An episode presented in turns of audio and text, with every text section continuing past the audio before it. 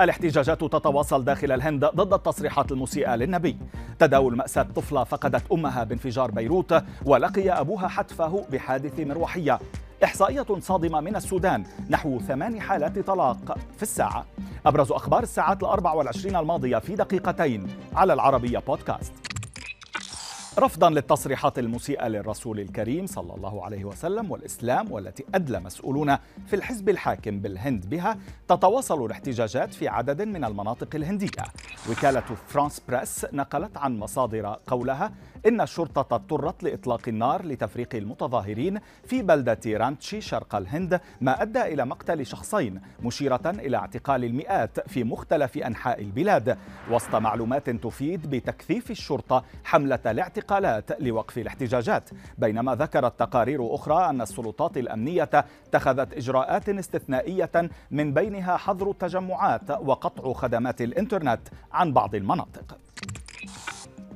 تعاطف واسع على مواقع التواصل تحديدا في لبنان بعد تداول مأساة طفلة فقدت أمها بانفجار بيروت قبل نحو عامين وتوفي والدها بحادث تحطم مروحية مؤخرا في إيطاليا.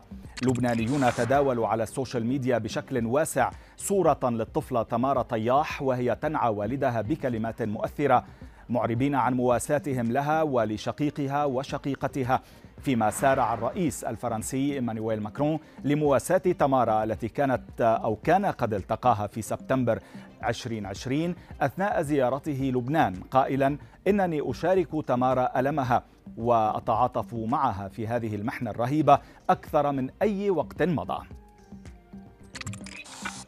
في إحصائية حديثة للسلطة القضائية السودانية أشارت إلى وقوع نحو 272 أو 72 ألف حالة طلاق بين عامي 2016 و 2020 أي بمعدل ثمان حالات في الساعة.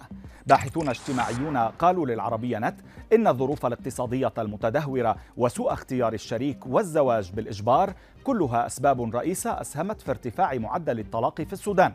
مشيرين إلى أن هذا المعدل يزداد في فصل الصيف وفقا لدراسات بحثية فيما أكدت مصادر في محاكم بالخرطوم للعربية نت ارتفاع طلبات الطلاق لدى الزوجات بعد أن كانت بنسبة بسيطة.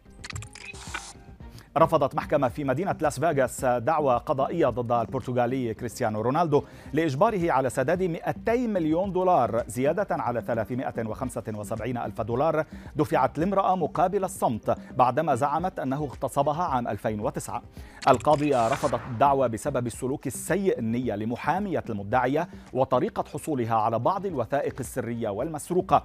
مفترضة أن تقديم مثل هذه المستندات كان بهدف تشويه صورة رونالدو.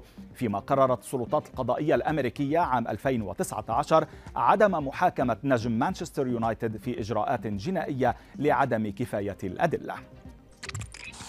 وفي خبرنا الأخير أطلق رجل في ولاية ميزوري الأمريكية النار على حلاق لعدم رضاه عن قصة شعره التي حصل عليها. وسائل إعلام محلية أفادت بأن المتهم كان غاضبا جدا من قصة شعره في اليوم السابق لإطلاق النار مشيرة إلى أنه عاد لصالون الحلاقة لإصلاح القصة لكنه لم يجد حلاقه وهو ما أثار غضبه أكثر ليدخل في جدال تخلله صراخ مع مالك الصالون الذي حاول مساعدته لكن الأمر انتهى بإطلاق النار عليه وبإصابته في ظهره فيما وجهت المحكمة للجاني اتهامات بالاعتداء من الدرجة الأولى واستخدام الأسلحة بشكل غير قانوني.